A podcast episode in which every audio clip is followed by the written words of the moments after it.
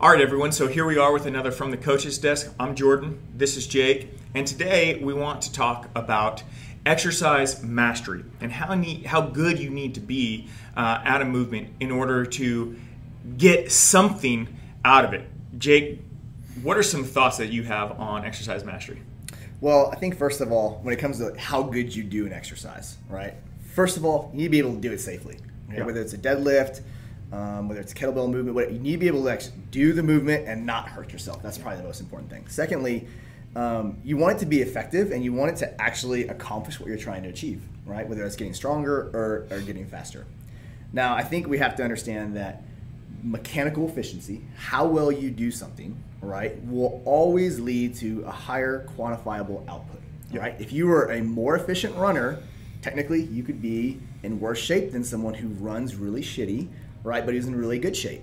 And you could outrun that person. That's that's very obvious. Same thing, you can see it very clearly with Olympic weightlifting. Yeah, is swimming, I think, too, right? Oh, God, being, that- being a yeah proficient in the yeah, water. put me in the water next to someone like who in the gym who probably can run half, you know, I don't know, seventy five percent of my potential, Yeah. and they could probably crush me, Yeah. even if they weigh thirty pounds more. Mm-hmm. You know, um, so mechanical efficiency is always going to basically translate to a higher output. Okay, but we have to kind of keep this in mind and understand like, hey, what's our main goal and how much time do we want to spend, right, trying to improve things that may not be relevant, right, to you building fitness. For example, I don't own a boat that has oars. So like for me, my rowing efficiency, aside from being a, a gym owner, right, how efficiently I row really doesn't matter. Yep. Okay. Um, now, for some people, it does matter, right? If you're going to be a competitive CrossFit athlete, you have to be proficient at gymnastics, all of them. Um, you're going to have to be proficient at the cleans and the snatches. Um, I know us, we stopped doing uh, Olympic weightlifting because it simply was something that we were not able to do enough and more frequently enough to where athletes got proficient enough to where actually accomplished the goal, right? So we go back to that second goal I said, they need to be able to do it well enough to accomplish their training goals, right? The snatch, for example, we do have athletes struggling through the snatch for six, eight, ten weeks, and they were nowhere close to where their actual training loads needed to be to make it a strength exercise, Yeah. right? And so we just kind of stopped doing the snatch. I mean, I still love it; it's a great exercise.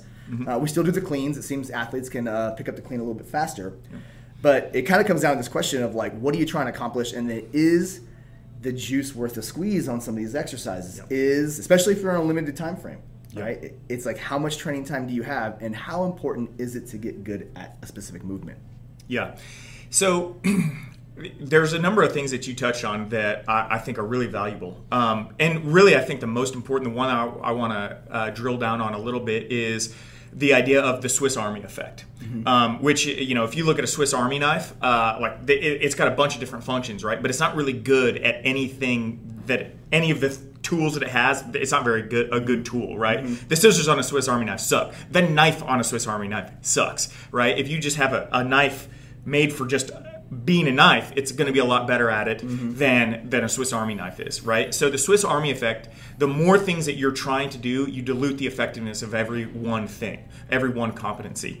Um, and so what Jake is talking about with us getting rid of compa- complex movements like the snatch is simply the idea that we would rather do fewer things better, understanding that we have different uh, ways to get the same effect of a snatch out of our athletes that requires a lot less technical ability. Okay, and so you need to uh, understand that paring down your exercise menu is a really good first step in achieving mastery of movements because you're going to be doing fewer things. If you look at power lifters, they have three movements that they're trying to get good at, and they train those three movements. Now they're going to use accessory movements here and there, but they're not going to go into uh, Olympic movements and really start to change up their movement patterns um, because they want to be good at those three main lifts that they're going to compete at. All right, and so paring down your exercise menu is a really uh, good idea for you to make sure that you're not uh, having the Swiss Army effect. Now, some sports and, and um, avenues of training, like CrossFit, uh, necessarily uh, demand for you to try to be a jack of all trades, but you have to understand that the the uh, that's going to be a longer curve to actual mastery than somebody who's going to be working on on fewer movements. Um, so keep in mind the Swiss Army effect whenever you're working on these. Um, Jake also mentioned that like, hey, you need to have like a minimum threshold of movement quality to ensure safety and effectiveness, right? Not only is uh, the, like the safety oftentimes leads to effectiveness. For example, in the deadlift, if you cannot keep a neutral spine, uh, not only is it not safe, but you're also not really training your uh, glutes and hamstrings in the way that you should be mm. because you're not probably getting leg drive into the ground. You're really just forcing your back to extend your shoulders over your hips. That's not the idea of a deadlift. Um, and so, one the, the final thing is that the quality you should always be aiming to increase the quality of your movement. In the deadlift for example or paring down your exercise you should always be trying to improve the quality of your movements. But if you're doing too many things mm-hmm. then you're you may not be able to increase the quality of your movement. And i say that because training is a long game all right? And uh, strength in my mind is much more than the absolute numbers that you're lifting a lot of strength is in how well you move against the resistance, the quality of your movement.